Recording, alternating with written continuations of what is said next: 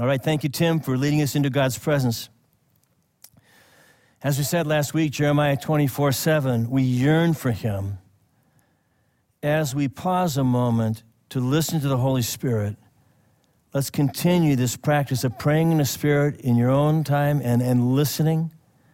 And after prayer, even maybe write down what you sense God's saying to you, maybe share it with your small group, small group leaders. You might be surprised to see how God can put together a picture.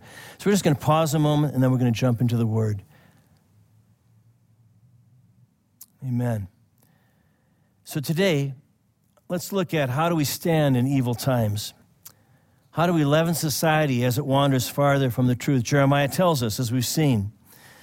Now, we're going to turn to a very fascinating section of Jeremiah, chapters 26 to 29, which is the first uh, personal narrative biographical section of the book. And what is interesting, if you know the Old Testament well, you think, well, I, I learn history from Kings and Chronicles, but actually, and uh, Samuel, but actually, in these narratives in Jeremiah, we learn things about what's really going on in Judah and what it was like to live there in these times, more than we even do in the book of Kings. And today will be one of these, uh, really interesting. And so uh, we're going to, first of all, just kind of read through chapter 26, and uh, we'll just take it scene by scene, and then we'll make some comments, okay? So I'm just going to read, make a few comments, and then we'll go back and kind of have a regular sermon. But I want you to hear the story. It's a, it's a story. All right, so here we go. Jeremiah 26, verse 1. Early in the reign of Jehoiakim, son of Josiah, king of Judah, this word came from the Lord. This is what the Lord says. Stand in the courtyard of the Lord's house and speak to all the people of the towns of Judah who come to worship in the house of the Lord. Tell them everything I command you. Do not omit a word. Perhaps they will listen and each will turn from his evil way.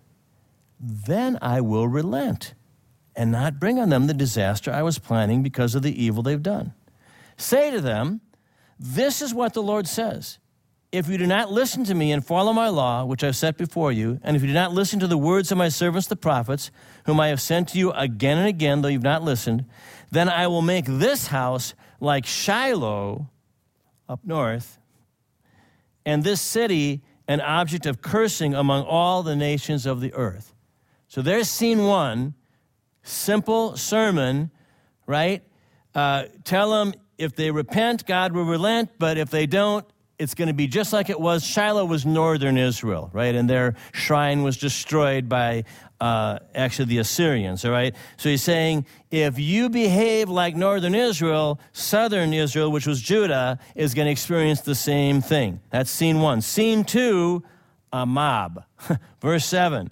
The priests, the prophets, and all the people heard Jeremiah speak these words in the house of the Lord. Verse 8 But as soon as Jeremiah finished telling all the people everything the Lord had commanded him to say, the priests, the prophets, and all the people seized him. Said, You must die. Why do you prophesy in the Lord's name that this house will be like Shiloh and the city will be desolate and deserted? And all the people crowded around Jeremiah in the house of the Lord. So it's a riot. They're just, you can just picture it the way it's written here. Uh, they are reacting. You must die. You're a false prophet. You're a traitor to the nation. And uh, so, hear this their false belief that Jerusalem, as David's city, could never fall, led, led them to reject God's warning. We'll, we'll pick that up later, but their false belief causes them to come against Jeremiah. They have a closed system of false grace which locked them in deception. All right, scene three is the rest of the chapter, and this is Jeremiah's trial. So listen carefully and maybe pull out your Bible. Uh, uh so we got Jeremiah. Then notice in verse 7, it's the priests, the prophets, and quote, all the people.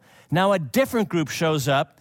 Verse 10 when the officials of Judah, different group, heard about these things, they went up from the royal palace to the house of the Lord, and they took their places at the entrance of the new gate of the Lord's house. This is where people would do judicial decisions, right? So these are officials from the royal palace. That means these are actually uh, part of, you might say, uh, Jehoiakim's evil king, his cabinet, right? These are his officials. Oh, okay, what are they going to think? So then the priests and the prophet, verse 11, then the priests and the prophets said to the officials and all the people, Well, this man should be sentenced to death because he's prophesied against this city. You've heard it with your own ears. So now Jeremiah's going to give him a little defense. Verse 12. Then Jeremiah said to all the officials and all the people, The Lord sent me to prophesy against this house and this city all the things you've heard. Now, reform your ways and your actions and obey the Lord your God. Then the Lord will relent and not bring disaster that he's pronounced against you. As for me, I'm in your hands. Do what you think is good and right. Be assured, however, that if you put me to death, you will bring the guilt of innocent blood on yourselves and on this city and on those who live in it. For in truth, the Lord has sent me to you to speak all these things in your hearing. Well, these officials show their mettle. Verse 16 Then the officials and all, and all the people, notice all the people, where are they going? They're going back and forth. First they follow the priests, then they follow the officials. They're kind of all over the place. Then the officials and all the people said to the priests and the prophets, This man should not be sentenced to death. He's spoken to us in the name of the Lord our God. So there was some reference there. Now a third group shows up, or a fourth group, if you count the people as a group. This is, these are guys that, um, the elders of the land. This would be uh, village elders from around Judah that have come for whatever reason to the central uh, bureaucracy and uh, to get justice or to bring some kind of case. And so they say, some of the elders of the land stepped forward and said to the entire assembly of the people, Micah of Moresheth, this is the prophet in the minor prophet, right? A generation earlier. He's a contemporary of Isaiah. This is about 100, more than a generation, about 150 years earlier, right? Um, Micah of Moresheth prophesied in the days of Hezekiah, king of Judah. He told all the people of Judah, This is what the Lord Almighty says Zion will be plowed like a field, Jerusalem will become like a heap of rubble, the temple hill a mound overgrown with thickets. Did Hezekiah, king of Judah, or anyone else in Judah put him to death? Did not Hezekiah fear the Lord and seek his favor? And did not the Lord relent so that he did not bring the disaster he pronounced against them? We're about to bring a terrible disaster on ourselves. So this is fascinating, right? The officials of Judah the, the priests and the prophets call for the death penalty, they listen and they say, wait a minute, there's a prophetic voice here. Then the elders of the land come forward, cite Micah 3:12, and the very situation previously that has caused these people to think that uh, the eternal security of, of Jerusalem doctrine. That's very interesting. Now, one other little fact. Then we get a little parenthetical remark that shows us how serious this is in parentheses. Now Uriah, son of Shemaiah from Kiriath Jearim, was another man who prophesied in the name of the Lord. He prophesied the same things against this city and this land as Jeremiah did. When King Jehoiakim and all his officers and officials heard his words, the king sought to put him to death, but Uriah heard of it and fled in fear to Egypt. King Jehoiakim, however, sent Elnathan, son of Achbor, to Egypt, along with some other men, so they chased him down. They brought Uriah out of Egypt took him to King Jehoiakim, who struck him down with the sword, and his body was thrown into the burial place of the common people. So the, the, the author's telling us, you know, Jeremiah is not play acting here. This could be the end of his life. One last little verse, verse 24. Furthermore, Ahikam, son of Shaphan, supported Jeremiah so that he was not handed over to the people to be put to death. So the people are flipping again here. Very, very interesting. It's worth reading yourself, and I want you to read it and get a feel for the factions. Sometimes we think, oh, okay, well, you, you know, uh, Israel had or Judah had some good years, good king, everything's great, and then they have a bad king, everything's bad. But, but what we see here is there are factions, there are people loyal, there are some good people, there are some people that are compromised, and they're all mixed up together. And so we see that kind of swirling around in this uh, trial of Jeremiah. So, what can we learn from this tumult? Let's see. God responds to us, but how does God respond to us? Well, several ways God responds to us. The first response, God does respond to hardness with judgment. The priests and the court prophets know that when Assyria surrounded Jerusalem over 100 years earlier during the rule of Hezekiah that God supernaturally delivered Jerusalem. You may have read the story. They're surrounded, and uh, Hezekiah prays, and they wake up in the morning, and there's nothing but dead bodies. And it was the end of the strength of the Assyrian Empire. It took a few more years for them to actually fall apart. And, and so, Judah, many in Judah, took that experience and the promise that God made to David, and they said, See, Jerusalem will never fall. Jerusalem is eternally secure no matter what because God has promised it. Well, in chat 26, 5, and 6, remember he tells the story of Shiloh, and he explains that northern Israel and they had a shrine where they worshiped at Shiloh, they also had a covenant with God. And they violated their covenant, and God devastated Shiloh. So Jeremiah is exegeting the situation and saying there are two sides to a covenant. When God's people abandon God, they move outside the protection of covenant and are liable to devastation. So, what we learn is that God's people can become hardened with sin and be judged. And as we said last week, look at church history. When the church hardens and there's no repentance and it becomes habitual and a critical mass of the people of God, God has to raise up a remnant and a, a whole church movement is set aside. Keep your heart soft with a trusted friend. Deal radically with compulsive sin. If you've got to get rid of your smartphone, do it and then deal with the roots because God responds to hardness with judgment in His mercy. But there's another way that God responds to us. The second way God responds to us, He responds to softness with mercy. So let's look at the elders in Jeremiah 26 17 again. They come forward and they mention Micah of Moresheth. So here's what's interesting the prophets and the priests are exegeting this experience with, um, with uh, Hezekiah and this deliverance from Assyria, but so are the village elders. They're both using Scripture, they're both interpreting Scripture, and they're drawing different conclusions. What did the first group miss? Well, they quote Micah 3:12, Hezekiah in response to the preaching of Micah and Isaiah leads Judah in humble prayer. Now, if we just read, read the book of Kings, Hezekiah's a big hero. And he is. But it's even better in Isaiah. Because Isaiah, although he shares that same story, he also shares some of Hezekiah's missteps where he has to be rebuked by Isaiah, and he takes too much credit for uh, a certain tunnel and uh, various things like that. And so in, in Isaiah, we see Hezekiah as a real person. He doesn't always do the right thing, he makes some missteps. But nonetheless, he leads Judah to repent, and God intervenes. The second group does better exegesis, better Bible interpretation. They're reading their Bible more carefully. Bible study matters. And in our day as well, what do we learn? Well, first of all, we learn that any threat of judgment in the Bible, even if it doesn't mention hope, hope is always implied. God will always, even when there's no hope mentioned, you repent, you know, the famous one is Jonah, right? No message of hope.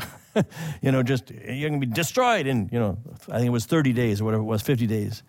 And they repented and God relented because that's what God's like. But the other lesson here, in our day also, many are quoting the Bible. I'm telling you, believer, Christian, or seeker, you've got to know the Bible. We've got to interpret it carefully. We've got to interpret it in community. Many are quoting the Bible today. Are they true to the text? Can I live under grace without repentance? What do you think? Can I change the sexual ethics of the Bible and be blessed by God? Think. Can I end a life in the womb because I conclude their life will be just too hard? Is transformation of our lives even possible, or should I just resign myself to a life of disobedience? We need to look to the Word of God. Biblical truth matters. Scripture, you know, learn all you can, but Scripture and plain reason. reason. We need to say, like Martin Luther the Reformer said, that my conscience is captive to the Word of God. That is what produces transformation. Because God responds to softness with mercy. But there's a final important message that God has in times of apostasy. The third way that God responds to us, where there's apostasy, God again raises up a remnant. Now, we read about the murder of the prophet Uriah, and if you're reading the chapter, you're almost like, oh my gosh, what is going to happen to Jeremiah? But then there's that last verse, 24. Ahikam, son of Shaphan, supported Jeremiah. So he was not handed over to the people he put to death. Now, this is not Josiah, right? The guy, well, actually, uh, these guys were in power. Uh, we learn, if you want to look at this, you might want to look at this. In 2 Kings 22 12, under righteous King Josiah, who was a reforming king. His cabinet is mentioned, the key leaders in his reform administration, and it includes Shaphan and his son Ahikam. We'll see more in Jeremiah 36, but for now, uh, you can look at Shaphan had two sons, Ahikam and Gemariah, and Gemariah had a son, Micaiah, and all of these men support Jeremiah in the midst of the evil rule of Jehoiakim. So it's not just when things are going great with Josiah, but even when there is uh, this evil king and the guy sits around and cuts up, you know, prophecies from Jeremiah, burns them in the fire. He's just, he's a hard of heart. He's a complete, given to various kinds of paganism, more than one actually. He's, he's uh, kind of an all uh, equal opportunity pagan. Uh, and it would be easy to put your head down in times like that. But these guys stand up and they support Jeremiah in the midst of the rule of an evil king. And they're close to the fire. They're, we'll learn later. They're, they're in relationship with this guy.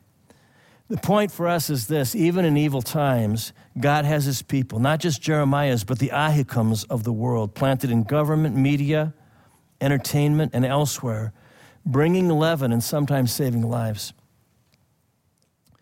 In times of evil, what is, rem- what is the remnant doing? And what we see here is sometimes the remnant is just living lives of quiet faith, just doing the right thing, getting up in the morning, seeking the Lord, doing a good job at your job, taking care of your family. But what we see in these guys' lives is that when the moment of truth comes, they stand and they speak. Their whole life and the kingdom of God may have been made just for the two moments we see in Jeremiah 26 and 36, and maybe some of the times of Jeremiah. And this is one of the things we have to understand is that you, you know, right now you think, oh man, I'm going to work and I'm just doing my thing, I'm paying my bills, what's God doing, da, da, da, da, you know, and I'm trying to reach out to my neighbors, and yeah, I'm doing a little bit, but, you know, what's going on? God may be forming you for a moment you don't even recognize or understand, you couldn't know was coming ahead of time. Every day counts to build integrity. Every day counts for growing in the kingdom of God. And it may be a day of quiet faith, but there's other times when it's the time and you're the man or you're the woman and you stand up and you speak and someone's life is saved. Someone's reputation is saved. Or some other good comes because God's got you in that position. So if you feel like that, be encouraged. God has you in that corporation or that school system that hospital or entertainment industry or circle of relationships or club or team. Live it daily. And when the moment comes, like Ahikam, speak. Speak on behalf of another. It may not be a speech, it may not be a sermon, but say what you need to say. Because God's third response during apostasy, God raises up a remnant. He's doing that today. God responds to us. To hardness, He'll bring judgment, try to get our attention. To softness, He brings mercy. But to the apostasy we see around us today, He responds by building a remnant. A couple questions as we close. What if you're sitting here today with life controlling problems, compulsive sexual issues, or alcohol, or food, or bitterness of soul? The wrong response is to say, Well, I believe in Jesus, so I don't have to face it. No. The right response is confession, humility, and grace, relationship with God, and relationship with others. Well, maybe you're sitting here today and your friend is in that spot. Same thing. Don't be afraid. Truth and grace. Risk love to bring your friend closer to Jesus. There's always hope in Christ. You know, some of your friends are going to be like, You don't understand. I, have been stuck in this thing for years. I go back and back and back. And, and you know what? We need to be, you may need to be the Christian friend that says, I'm going to walk with you, and you're going to get free, and you're going to be okay, and you're going to shine like a star for eternity. Or maybe you feel like a Jeremiah on trial for believing the truth. In Christ, let's imitate his courage and his grace. Pray with me today. Lord Jesus, I thank you so much. Hallelujah. Your grace is what softens our hearts. You give us the yearning for yourself. Father, we're praying today for people that are struggling in their faith, maybe they're isolated. We're praying your grace, an email, a phone call, a text, a Google Meet, and their faith would be strengthened and encouraged.